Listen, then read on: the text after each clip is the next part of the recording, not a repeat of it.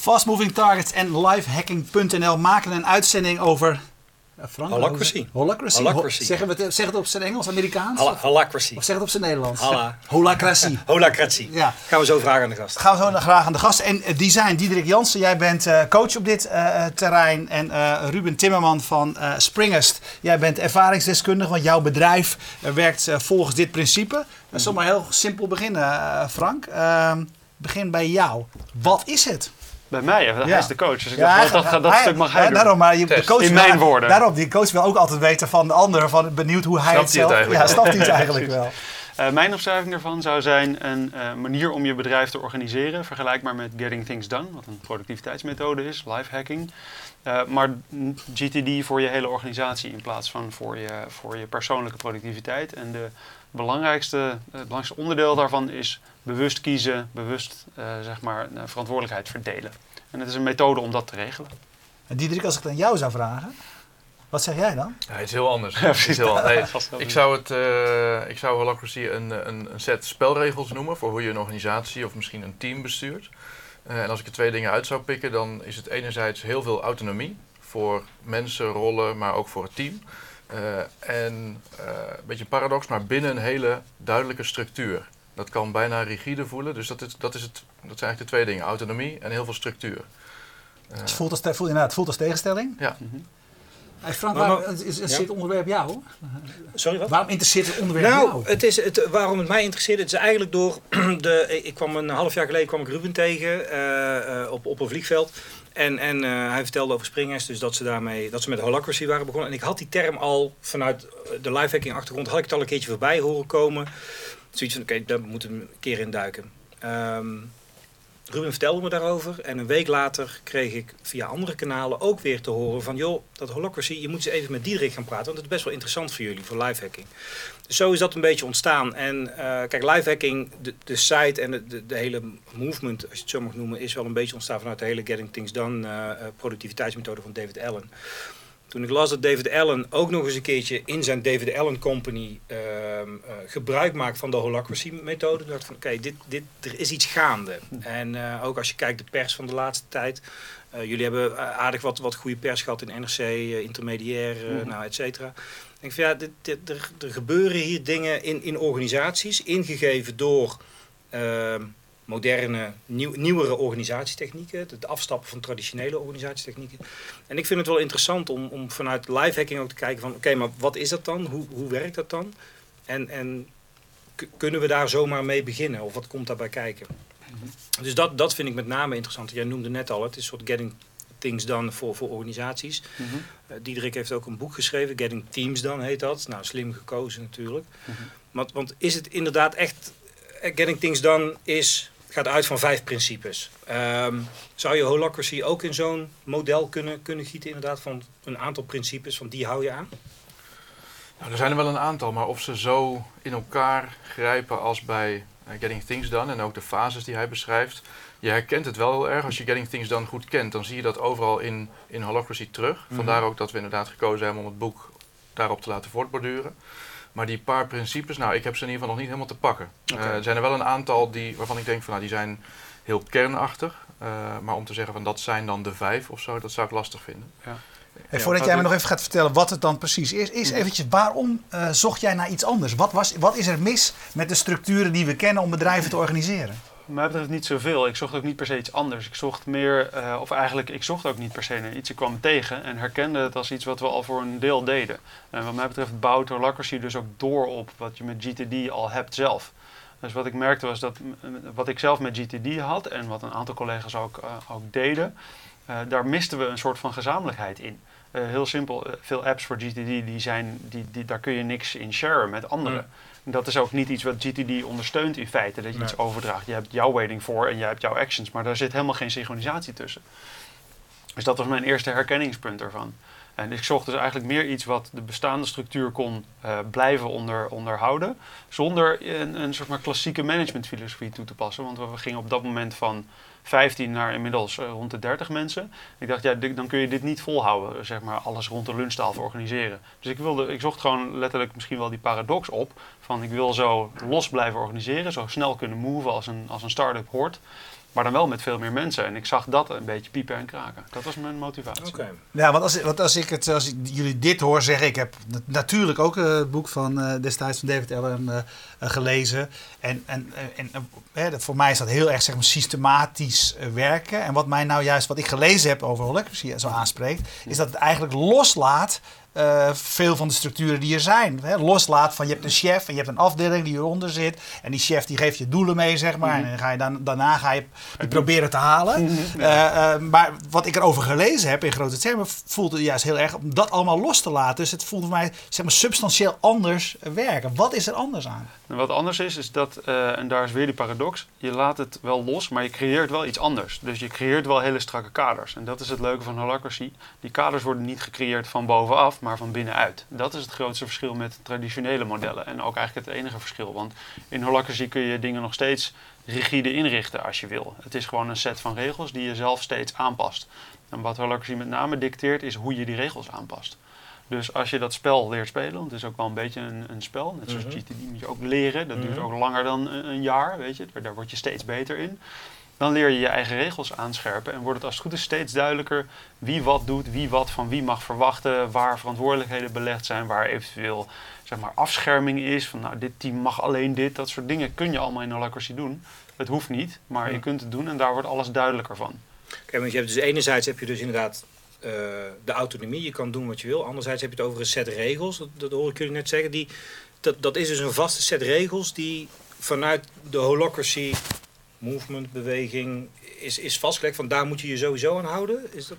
Nou ja, je moet natuurlijk niks, maar als je zegt van ik ga holacracy doen, dan komen die regels erbij, zeg maar. Dat is het spel. Is Wat, wat voor met- soort regels zijn dat? Eh, dat zijn eh, regels als eh, hoe je een besluit neemt. Dus op het moment dat je in een bepaald soort overleg zit, ja, hoe wordt dan een besluit genomen? Is het een kwestie van hè, de meeste stemmen gelden, doet de baas het, wacht, die is er niet, dus hoe, dat, hoe doe je dat dan? Nou, dan krijg je bepaalde rondes en op een gegeven moment wordt eh, een besluit genomen op basis van, eh, zie je een bezwaar, is het werkbaar of niet? Daar komt het eigenlijk op neer. Nou, dat zijn het soort spelregels over, eh, over besluitvorming, over verantwoordelijkheden, over wat mag je nou eigenlijk van mensen verwachten en wat betekent het om zeg maar, een soort goed burger te zijn, als je het zo even zou willen zeggen, Mhm, in een mhm. organisatie die zo werkt. En wat moet je minstens doen om dit, te om dit spel te laten slagen? Oké, dus het zijn meer de, de, de, het zijn niet zozeer regels zoals we spelregels kennen in een spel, als weet ik veel, ganzenborden of zo. Eh, maar het zijn meer even de aandachtspunten waarvoor je als organisatie regels moet gaan afspreken met elkaar. Begrijp ik het goed?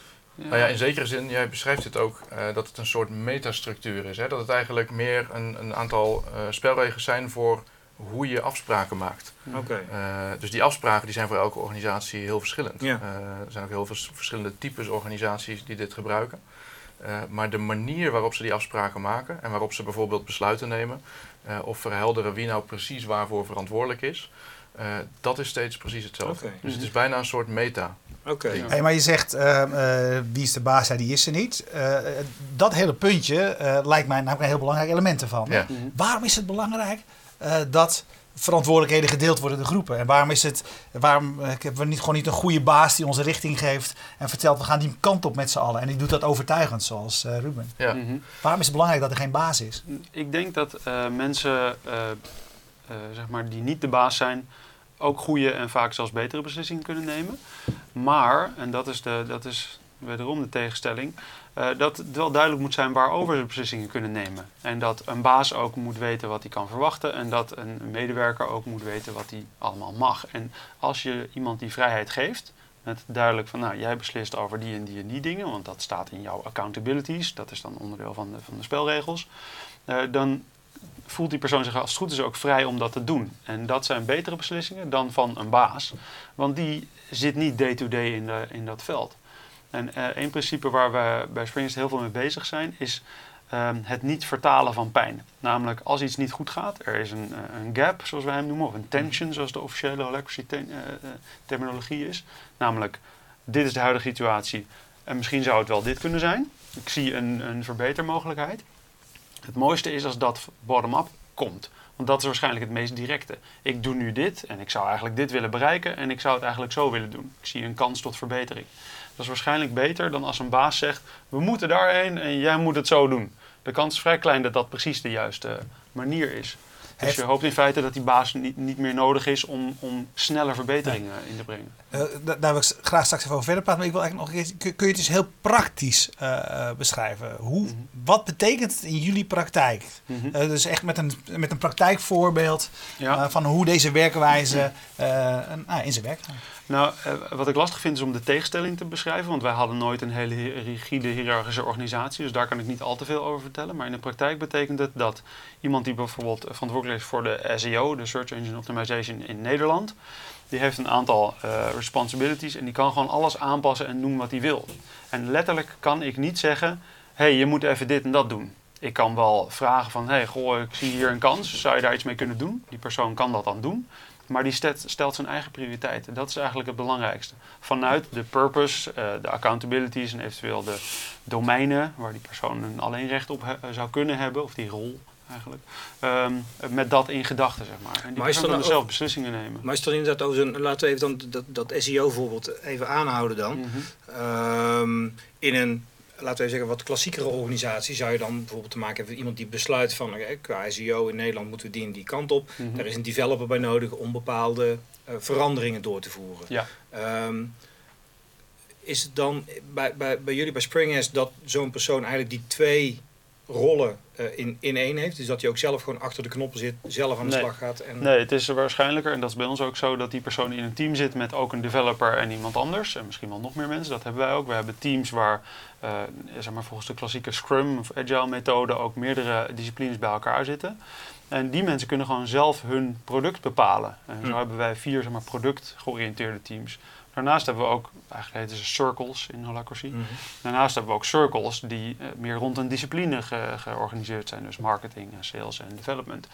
Uh, maar die teams die hebben volledig eigen verantwoordelijkheid en accountabilities over een bepaald gebied. Dus als het team demand heet dat bij ons, de demand kant van ons platform. Dus die beslissen voor onze SEO, want dat is een van onze accountabilities, vinden wij dat we die verandering moeten doorvoeren, namelijk een van template aanpassen, dan doen ze dat gewoon helemaal zelf. Ja. Er hoeft geen plan voor ingediend te worden, er hoeft geen budget voor aangevraagd te worden, er hoeft geen goedkeuring voor ja. gevraagd te worden. Het wordt zelfs eigenlijk verplicht in de spelregels van Holacracy dat je alles doet um, binnen je accountabilities om je purpose te, uh, tot uitdrukking te brengen. Dus okay. je doel uh, wat je zelf hebt gesteld met ja. je circle uit te drukken. Diederik, uh, Ruben had het net al over inderdaad, heel erg een agile methode van het Scrum. Nou, de, de, ik merk ook, jullie zijn ook eigenlijk een start, zijn jullie nog een start-up? Nou, niet echt. Ik vind van wel, maar ja, okay. we, hebben we het om negen ja, uur nog het straks over inderdaad. Maar ja. is, is, uh, is Holacracy typisch iets wat voor start-ups een, een, een manier is om een, een groeiend bedrijf te, te besturen, te, te, ja, niet te leiden, maar vooruit te, te werken of vooruit te helpen? Of kan het voor nou ja, grotere bedrijven, voor uh, bedrijven uit andere branches, kan het ook van waarde zijn? Nou, ik denk dat het uiteindelijk heel breed toepasbaar is. En dat het echt gewoon een alternatief vormt voor een wat meer traditionele vorm van organiseren.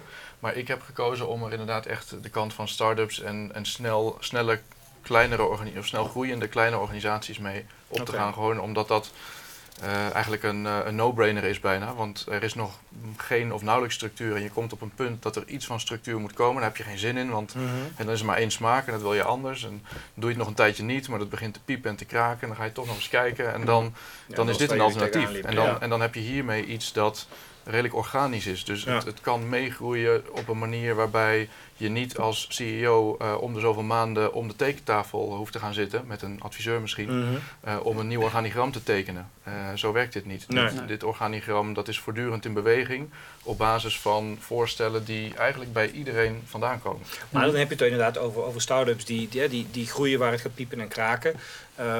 we zitten op dit moment in een, in een, in een landschap waar eigenlijk bij bij alle bedrijven piept en kraakt het. Hè. Kijk naar uh, mediabedrijven, ja. kijk naar uitgevers, mm -hmm. uh, uh, print, tv, overal piept en kraakt het. Maar dat zijn toch de wat grotere, traditionelere bedrijven. Zit daar, zitten daar kansen dan om zoiets als holacracy, klein of groot, te, te, gaan implementeren, om er iets te gaan ja, doen? daar zitten denk ik absoluut kansen. Maar er zitten ook wel grote uitdagingen, want uiteindelijk je kunt dit op zich best binnen een team doen of binnen een paar teams, maar je loopt ergens, je, je zou het kunnen vergelijken met een besturingssysteem voor een organisatie. Mm -hmm. Je gaat een soort bubbel creëren waarin je bij wijze van spreken macOS gaat draaien. Uh, en, maar de rest van de organisatie draait nog Windows. En je krijgt dus allerlei nou, letterlijk repetabiliteit. dat, zeg maar, die, die problemen, die krijg je in de organisatie. In, in de manier waarop mensen met elkaar werken, waarop er gestuurd wordt. Dus ik denk uiteindelijk dat als je het goed wil doen, dan moet je doorzetten en dan, ja, dan gaat de hele organisatie dit doen. Mhm. Eh, of het wordt op een gegeven moment, bijna als een soort immuunsysteem, wordt het er weer uitgewerkt. Eh, Ja. En als je het helemaal goed wil doen, dan heb je iemand nodig die er een handtekening onder zet en die zegt Ja. van eh, we gaan dit doen. Ja.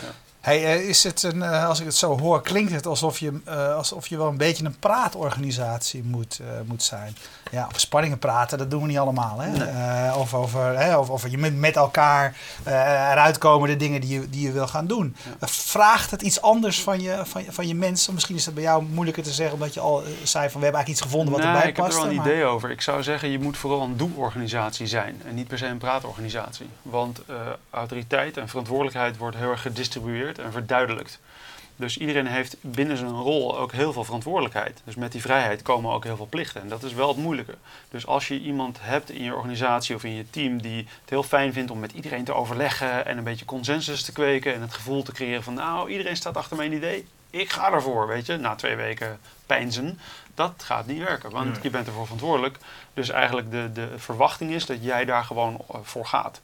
Eh, ja, de- daarom heb je die En die verantwoordelijkheid verantwoordelijkheid moet je dus ook nemen inderdaad. Precies, als je dat Ja. dus niet doet, dan wordt dat ook heel zichtbaar. Net Ja. zoals in GTD. Als je GTD niet op, niet op orde hebt, dan voel je dat meteen. Ja. Je weet, ik heb geen goede weekly reviews gedaan, mijn projecten zijn een bende, ik heb geen next actions gedefinieerd voor mijn projecten. In Holacracy wordt dat in het team of in de circle waar je in zit, wordt dat heel snel duidelijk. Dus het gaat vooral om doen. En het praten, dat is het leuke van Holacracy, dat wordt heel erg gestructureerd.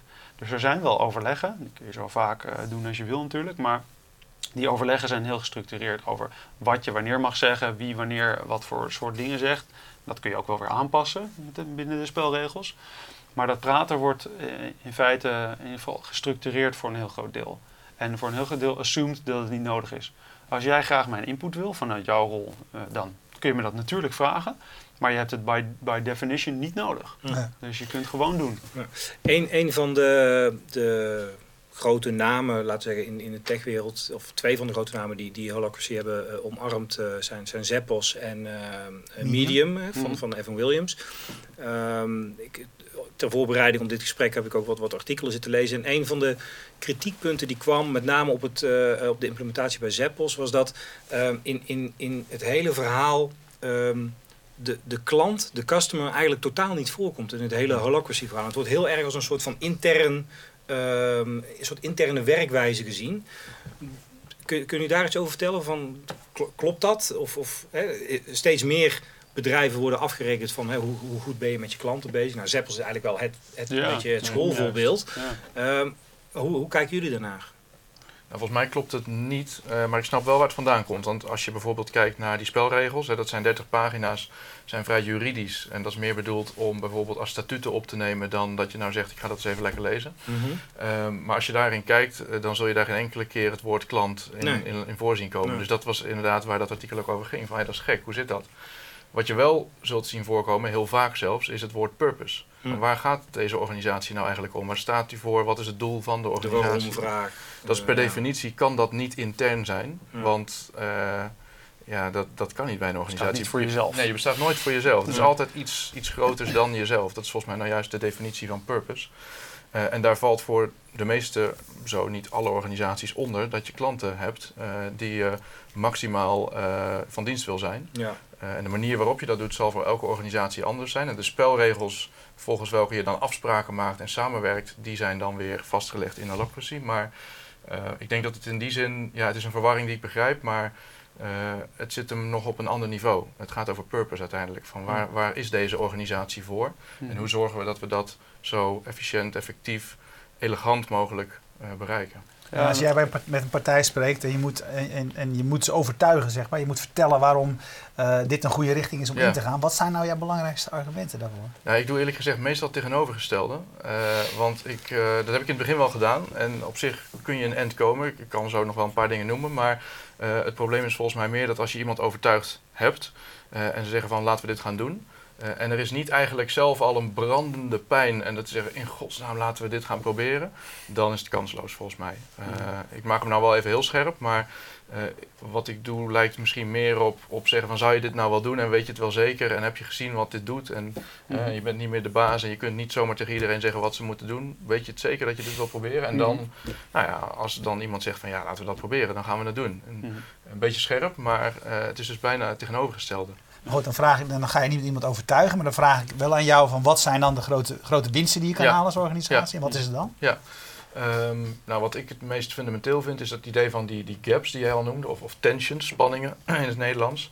Uh, dat is hier uh, een neutraal begrip. Spanning meestal negatief, maar hier neutraal. Er zit gewoon informatie in over wat niet loopt of wat beter kan. Mm -hmm. Dat je eigenlijk een organisatie creëert waarin elke spanning, door wie die ook wordt opgepikt, klein en groot, heel snel en heel makkelijk kan worden omgezet in een stapje, een verbetering, een verheldering. Dat kan soms heel dramatisch zijn, maar vaak ook vrij klein. En jullie noemen dat do it live, gewoon meteen iets veranderen. Ja. Juist niet heel lang over gaan praten. Uh, en dan op basis van je ervaring, van de praktijk gaan kijken van werkte dat of niet, moeten we bijsturen. Mm -hmm. uh, dus het is eigenlijk, uh, eigenlijk het idee dat je kunt, kunt bedenken hoe het zou moeten dat laat je nou juist voorlopig helemaal los en je gaat het proberen. Ja. En dat geldt niet alleen voor gewoon je, de inhoud, je product enzovoort, maar zelfs voor de manier waarop je je organiseert. Ja. Dus Ruben, krijg je een gelukkige bedrijf, krijg je een efficiënte bedrijf, krijg je een creatieve bedrijf? Wat, wat levert het jou op? Je kunt het ook zo inrichten dat het allemaal super rigide en de deprimerend is, waarschijnlijk. Weet je, je kan ook voet, je kan voetbal spelen zoals Chelsea en je kan voetbal spelen zoals Barcelona. En dat kan allebei binnen de regels van voetbal. En zo werkt Holacracy ook wel een beetje. Maar om in te haken op Frank's vraag net over... Oké, stel je hebt niet een hardgroeiende start-up die hartstikke lekker gaat en zeg maar, eh, luxe problemen heeft. Je hebt een bedrijf wat misschien moet reorganiseren of resizen. Mm -hmm. Dan uh, kan Holacracy een methode zijn om de mensen die in die shit zitten... die bijvoorbeeld uh, op een afdeling uh, minder collega's hebben... maar hetzelfde werk moeten doen... tools in handen geven om heel snel beslissingen te nemen. En uh, ook heel snel dingen te proberen... zonder dat het dan de komende drie jaar zo moet. Mm. En dat is wel een leerproces, maar als je dat eenmaal door hebt, dan kun je heel snel veranderen. Dat is ook wel een mentaliteitsverandering. Hoor. Want wat je net zegt, van, natuurlijk, het, het, alleen al het idee van we gaan het proberen en, en we kijken in de praktijk, doen ja. het live, we kijken wat er gebeurt en mogelijk passen we het dan weer aan. Pretty scary. Dat is pretty scary shit voor een hele hoop mensen die, die afgerekend worden op wat er uiteindelijk uh, uh, uh, op het plaatje staat. Zo. Ja, maar dat is dus ook iets dat die afgerekend worden op, dat is iets wat is vastgelegd in Holacracy. Door de, niet per se in Holacracy zelf, maar in wat je zelf met Holacracy hebt gedaan het is heel duidelijk waar jij op afgerekend kun, kunt worden. En dat hebben we namelijk samen uh, afgesproken. Ja, dus dat is ook helder. Dus je kunt hooguit afgerekend worden op dat wat je al samen had bedacht en niet op iets externs. Hm. Zo van, nou, ik laat jullie het uh, reorganiseren, maar als het mij niet bevalt, pak je alsnog. Dat kan niet, want het is waarschijnlijk jullie verantwoordelijkheid om dat te doen binnen jullie circle, binnen jouw rol. Wat, wat, betekent, wat heeft het betekend voor, um, voor functieomschrijving? Je zegt van we zijn gegroeid van 15 man, uh, wat zei 40? Nu? Nee, 30. Of 30. Ja. Uh, daar zijn dus mensen bijgekomen, ook, maar ook ten tijde al dat jullie met, met de holacracy bezig waren. Ja, ja. Wat, wat heeft dat betekend in, in gewoon hele platte dingen als vacatures, omschrijvingen, sollicitatiegesprekken? Ja. Heeft dat ook de boel veranderd? Nee, het heeft het vergemakkelijkt. Kijk, vroeger okay. we hadden natuurlijk geen functieomschrijvingen, want welke start-up doet dat nou? Uh, maar soms hadden we er wel behoefte aan om het even duidelijk te maken. Dan ging je dat wel eens doen en een beetje mee klooien, of je ging het inderdaad in een vacature zetten. Wat we nu hebben zijn heel veel rollen. Um, de meeste mensen hebben drie, vier, vijf, uh, zes rollen. Die rollen zijn heel duidelijk gedefinieerd. Die hebben een, naam. Uh, ik ben bijvoorbeeld verantwoordelijk voor Smooth Operations. Dat heeft bij ons met het netwerk en het kantoor en wat happiness en nog wat dingen te maken. En daarbinnen zijn weer een aantal rollen. En uh, Debbie bij ons die heeft een, een, rol Office Manager en die heeft een rol Invoicing en die heeft in een paar verschillende cirkels rollen. Als je die allemaal samen raapt, heb je haar functieomschrijving. Maar dat zijn verschillende rollen en die kunnen ook heel makkelijk weer aan iemand anders toegewezen worden. Maar zou dat betekenen inderdaad dat, dat jij bijvoorbeeld ook zo'n rol als invoicing op je kan nemen? Hmm. Dan? Sterker ja. nog, uh, als, als, uh, ik heb de uh, Smooth Operations rol binnen mm -hmm. onze zeg maar, hoofdcirkel waar alles onder valt. In die zin is het wel hiërarchisch. En als Debbie die rol niet zou willen doen, dan zou ze kunnen zeggen... ik kan dat eigenlijk niet zo goed en ik heb er helemaal geen tijd voor. Dus ik, ik kan die rol niet meer hebben. Dan heb ik hem by default als leadlink van die circle. Daar is een, een bepaalde regel voor. En ik heb dan de druk om die rol uh, te laten invullen.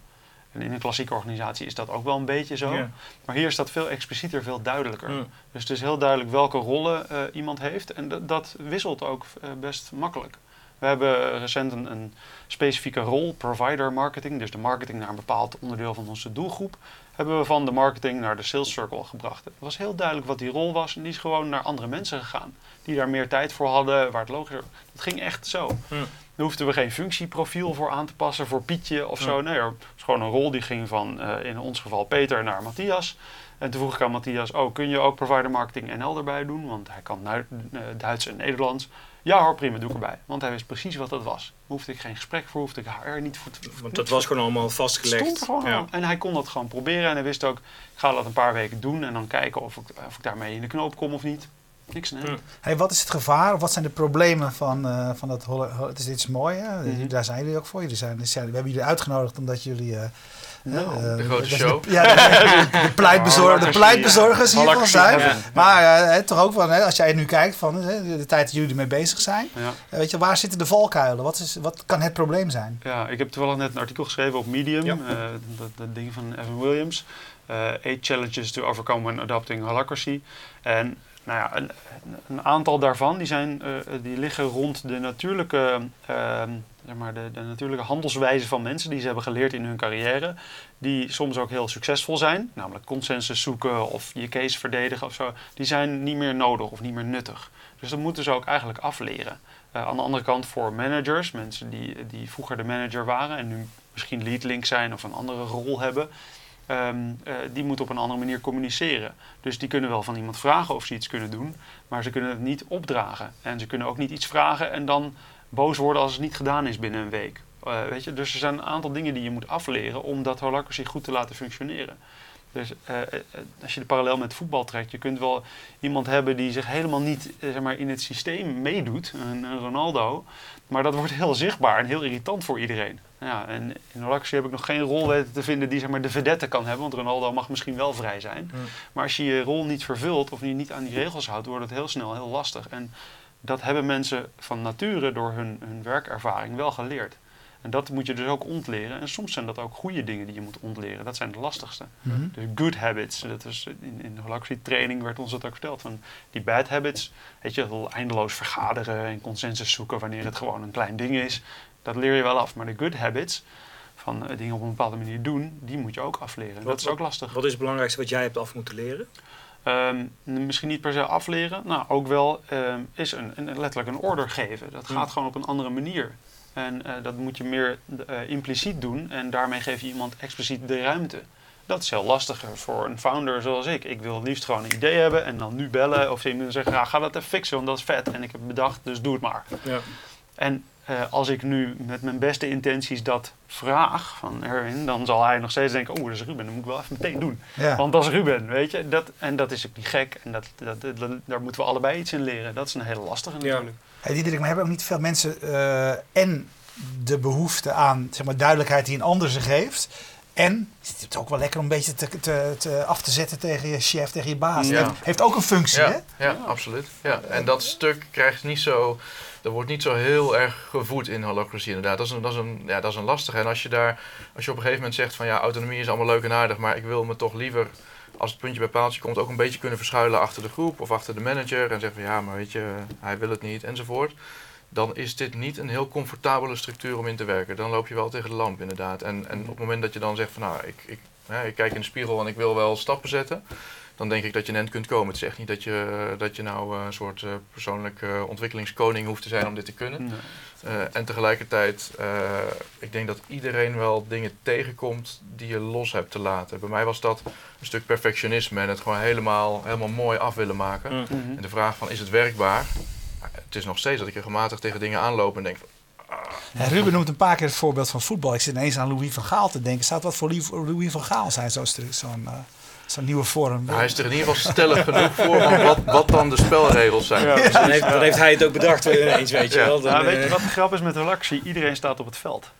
Denk ik. En misschien kan dat wel dat ik ooit niet op het veld sta of zo. Maar op dit moment heb ik nog behoorlijk veel rollen die ook in het veld zijn. Ik ben, natuurlijk ben ik met klanten bezig. Maar Van Gaal is nooit bezig met voorzetten geven. nee. Ik wel, dus dat is heel anders. Je bent heel zelforganiserend. En ik kan wel een stap eh, te proberen erbuiten te nemen en dat anders definiëren. Maar dat is niet zo vanzelfsprekend of, of logisch. De, ik, ik wil nog wat vragen over, over. Getting Things Done is nu pak een beetje 15 jaar oud denk ik ongeveer. daar is in de basis aan die vijf principes is nooit echt iets veranderd. met, met, Making It Work zijn wel wat, wat soort van breder kader is er wel geschept. Is, is holacracy ook al iets wat, wat, wat af is? Of, of is dat toch iets wat constant in beweging is? Nee, dat is verre van af. sterker nog, de, die constitution, die spelregels, die zitten nu in versie 4. Uh, en er was een versie 3 en de 2 en de 1 en er was ook nog wel 0.5 en zo. Dus dat is echt ontwikkeld in de praktijk, in een softwarebedrijf in de VS, waar ze heel erg met agile werkten, maar ook mhm. andere dingen, getting things done. Okay. En daar is dit op een gegeven moment uitgekomen, maar het ontwikkelt zich nog steeds. Het wordt wel steeds subtieler. En degene die dit zeg maar allemaal opschrijft, is van huis uit nou ja, programmeur. Dus je mhm. ziet ook dat de mindset waarmee die kijkt, is die bijna van uh, een programmeur die code schrijft. En die op een gegeven moment ook ziet van hey, hier zit nog een, een, een bug, hier zit een, een loophole, hier kun je het proces saboteren. Dit mhm. moeten we fixen. En dan komt er een versie 5. Dus dat gebeurt nog steeds. Ja. En, en, dat is ook wel belangrijk, er zijn nog steeds relatief weinig organisaties die het doen. Er wordt nog best weinig over geschreven. Uh, er wordt relatief nog veel over de, de trainers, door de trainers en coaches geschreven en de organisatie zelf die het, uh, die het uitdraagt. En dat maakt ook dat er nog heel veel te ontdekken is. Wij hebben nog dagelijks letterlijk discussie over, goh, ja, de, de Constitution zegt dan dit, maar we doen het een beetje zo. En, en Diederik zei dit. En bij Zeppo schreef Pietje een blogpost over dat. Hoe zullen wij dat doen? En dan bedenken we het gewoon zelf. En uh, het mooie is, als we dat doen, dan hebben we het best vaak fout. Of dan denken we later, ah fuck, dat was eigenlijk niet, dat is helemaal niet uh, holocratisch om het zo te doen. Of dat werkt niet. Maar we weten dan wel hoe we dat kunnen fixen. En daar is dan een heel lekker proces voor. En dus dat is fijn. open source organisatie. heel erg. Methodiek vind ik wel. is het inderdaad. Ja, Vind ik, ik, vind het best wel met Linux te vergelijken in die zin. Het heeft, het heeft meer werk, niet iedereen kan het. Maar je kunt er wel iets heel moois mee bouwen. Je noemde net al, er zijn nog weinig organisaties in Nederland die, die, dit, die dit aanhangen. Uh, je, ik geloof dat jullie, nou, jullie zijn wel een beetje een soort van de, de uh, posterboy, postervoorbeeld uh, in, in Nederland met Springnest. Zijn er andere namen te noemen van andere organisaties die, die dit al gebruiken? Ja, er zijn er uh, afhankelijk van hoe je telt met die versies, want er zijn dus ook eerdere versies waar, waar ik ook wel uh, jaren geleden al mee bezig was. Waar ik achteraf van denk van nou, het is maar de vraag of je dat holacracy zou moeten noemen, maar goed, het doet er ook niet zoveel veel toe. Um, er zijn een aantal clubs. Er zit in Utrecht een club, uh, het BOP Innovation Center, klein clubje. In Paterswolde, kennis van jullie, waar we net zijn begonnen, Concept 7. Ja. Een soort user design, user, ja. Uh, ja, nou ja, beetje bezig. Um, bij Sanoma zijn ze met één team bezig. Okay. Uh, dus daar zijn we echt aan het verkennen van hoe werkt dit binnen een hele grote organisatie. Dan heb je dus inderdaad over zo'n mediabedrijf wat, wat aan het veranderen is ja. inderdaad. Okay. Ja. Heel spannend om te kijken van ja, hoe, wat zijn dan die grenzen tussen wij doen holacracy en dan de rest van de organisatie die doen zeg maar een beetje normaal, om het maar even zo te zeggen. Ja, oldschool. En zo zijn er nog een aantal Impact Hub in Amsterdam okay. en in andere plekken in Europa die gebruiken dit ook. Dus het begint te komen, maar het is ook nog wel vroeg dag. Ja. Ja, de Zeppels van Nederland, nou ja, dan zijn we toch nog even bij Spring. Moeten wij hem worden? Ja, precies. dus, uh, dus, 1500 Daar heb ik op ingezet. Ja, precies. Ja. Let's try. Hebben we nog tijd voor één vraag? Ja, voor één laatste voor één allerlaatste vraag. Getting Things Done is een, is een methodologie... Uh, met veel productiviteitsmethodes heb je vaak een soort lone wolf heb je nodig in een organisatie die het als een, als een soort olievlek gaat, uh, gaat uitspreiden. Hè? Dat er één iemand is die enthousiast is over Getting Things Done of over een bepaalde to-do app of Evernote of wat dan ook. En die gaat dat door zijn enthousiasme uh, spreidt dat uit in een organisatie. Hmm. Ik heb het gevoel dat dat met holacracy lastiger wordt. Dat je al snel op het niveau van minimaal een projectteam moet gaan zitten. Hmm. Uh, als, er, als er een, kijkers zijn en die zeggen van joh, ik wil hier meer over weten, ik zou hier wel mee aan de slag willen. Hmm. Is dat inderdaad noodzakelijk? Of kun je als individu kun je al een verschil maken in je organisatie? Je kunt er zeker dingen uitpikken, maar als je iets wil doen wat, wat je holacracy zou willen noemen, dan heb je het per definitie over iets van een organisatie. Dat kan best een team zijn, dat hoeft echt niet zo groot te zijn. Mm. Kun je prima deze spelregels gebruiken. Er zijn organisaties waar ik dat ook doe, zoals dat team bij Sanoma. Dat werkt op zich wel. Ja. Mhm. En aan de andere kant is het uiteindelijk, op het meest fundamentele niveau, is het toch een soort machtsverschuiving. Mm. Waarbij de macht van uiteindelijk een directeur of een teamleider naar de organisatie gaat. Uh, en dat is iets dat. Uh, dat kun je wel binnen een teampje doen, maar als dan op een gegeven moment de directeur zegt van joh jongens, doe even normaal. en, uh, dan, precies. We hebben de kwartaalcijfers. Dus als, je dat, als je het op dat niveau echt wilt verankeren en borgen, dan heb je uiteindelijk een handtekening nodig van eh, een eigenaar, een directeur, een bestuur, nou ja, zoals Ja. jij dat ook hebt gedaan. Nou, Ruben, heeft jou moeite gekost als eh, directeur, zeg maar. Dat je een stapje, in die zin eh, een stapje, stapje terug moet doen. Dat je iets een beetje moet inhouden. Nou, moeite, als in, het is niet makkelijk. Maar het heeft me geen moeite gekost om die stap te nemen. Ik heb dat ding gesigned en ik heb, ben ermee aan de slag gegaan. Maar dat betekent niet dat het makkelijk is om te doen. Ja. Zeg maar, ik kan dan zeggen... vaak je mond, hou je vaak je mond waar je het anders wel iets al als ja, gezegd. daar word ik ook wel steeds beter in. En, dat, en soms betekent dat ook iets laten gebeuren waarvan je het gevoel hebt dat het niet goed is of zo. Maar dat is net zoals met coaching of zo. Dan kun je ook wel iemand een advies geven, maar je kan ook een, een, een vraag stellen. En daar lijkt lakkerziek veel meer op. En dat is zeker iets waar ik nog heel veel in te leren heb. Waar ik ook vaker tegen mijn of andermans grenzen aanloop en denk, oh man, hoe ga ik dit oplossen? En kon ik maar gewoon zeggen, bek houden, doe het even of zo. dus dat is een continu leerproces. Maar ik heb er geen moeite mee om dat te leren. En ook niet per se om het toe te geven als het een keer niet lukt. Ja. En ik weet zeker dat eh, mijn collega's die, eh, die hopelijk kijken of het nog zullen zien ook zullen zeggen, ja, daar is hij echt nog niet eh, goed in. Dat is ook zeker zo. Dus Ja. het is niet makkelijk. Maar als, het, als, het, als je één ding moet eh, zeggen wat jouw bedrijf heeft opgeleverd, wat is het dan? Duidelijkheid. Er is iets om op terug te vallen. Iedereen weet wat dat is, hoe het heet, waar de spelregels staan. Wij houden dat allemaal bij, in ons geval in Asana, een, eh, een productiviteitsapp die, Ja. die we ook al voor GTD gebruikten. En die duidelijkheid die is er altijd. Dus altijd iets om op terug te vallen. Voor elke tension, of het nou letterlijk iets is waar je boos van wordt of waar we denken, wauw, dat zouden we beter kunnen doen, is een plek. Iedereen weet wat die plek is en als ze dat niet weten, dan weten ze ook wie ze het kunnen vragen. Dus die duidelijkheid, dat is heel, heel fijn daarvan. Z- Zijn er holacracy apps, hè? net zoals de 1500 to- to-do apps die er zijn of op, eh, in, in de App Store? Is, is er ook zoiets voor, voor holacracy? Ja, er is eigenlijk alleen nog één stukje software dat wordt gebouwd door eh, het bedrijf dat dit inderdaad een beetje uitdraagt. En dat heet Glassfrog. Oké. Eh, en eh, op zich werkt dat super. Dat maakt het een soort omgeving waarin je dat allemaal kwijt kunt. Maar Mhm. Belangrijkste is dat je het ergens zet en dat het toegankelijk is en dat je het steeds blijft updaten. Dus het Dat kan een dat Asana nog zijn, het kan komen. een wiki Ja. zijn, het kan van alles Ja. zijn eigenlijk. Ja, Ja. ja. En Frank, één ding. Dat liedje van Smooth Operator. Ja. Van wie is dat? Onbekend artiest. Ik heb het gezocht, want het is uit eh, 1974 of Ja, zo. Ik heb, toen ik toch Circle van, begon, eh, heb ik dat eh, eh, is dat is van Sade. Nou, hij, Een van mijn collega's zou nu moeten kunnen twitteren. Ik de, ga het nu in even de googlen. campfire. Ja, dat is van Sade. Ja. Daarom ik denk Smooth Operator. Wel een mooie functie. Ja, inderdaad. Hou ik Hey, nou, gaat, eh, Fast Moving Targets eh, holocratisch... eh, ik, eh, ik ben wel in al die dingen altijd in het begin. Ik ben heel erg geïnteresseerd. Ehm, maar eh, ik ben eigenlijk voor ons nog, ben ik nog meer geïnteresseerd in het netwerk zonder locatie. Zeg maar. Weet je, ik weet niet of het. Dus, dus dat is eigenlijk mijn dingetje. Van hoe organiseer je los vast, zonder personeel eigenlijk. ja. Dat is, daar zit eigenlijk mijn. ja, met mijn- duidelijke verantwoordelijkheden. Ja, en daar zit. Daar maar. zit Ja. eh, Dan dus moeten we misschien nog even doorpraten. Ja, dat is goed. Dan doen we dat. Oké, een andere keer. Eh, eh, bedankt voor het kijken. Ehm, ja, Frank, eh, gaat de lifehacking meer over dit onderwerp? eh? Ja, zeker. Ja, nee, ik, ik, denk Ook. dat we, ik denk dat we hier nog eh, wel zeker wat meer aandacht aan gaan besteden. Is het niet met, met, met Ruben, met Springest, met andere bedrijven, met, met apps die er komen, met meer inzichten die er komen. Dus nee, ik denk dat we er zeker meer over gaan Ja, schrijven. toen jij naar me toe kwam, zei je van ik heb echt het gevoel, wat ik ook toen een beetje had met Ja. het Getting Things Done, dat we zeg maar aan het begin staan van iets wat... Van echt wel iets wat verandering inderdaad, van dingen die gaan veranderen. Ja. Ja. Oké, bedankt voor het kijken. En als je nu live kijkt, nou we gaan om 9 uur hier weer eh, live verder. En als je on demand eh, kijkt, dan weet je dat we bij Fast Moving Targets nog een heel YouTube kanaal met een stuk of 300 interviews voor je klaar hebben staan. Dus heb je een half uurtje over, eh, spit de archieven door. Dankjewel.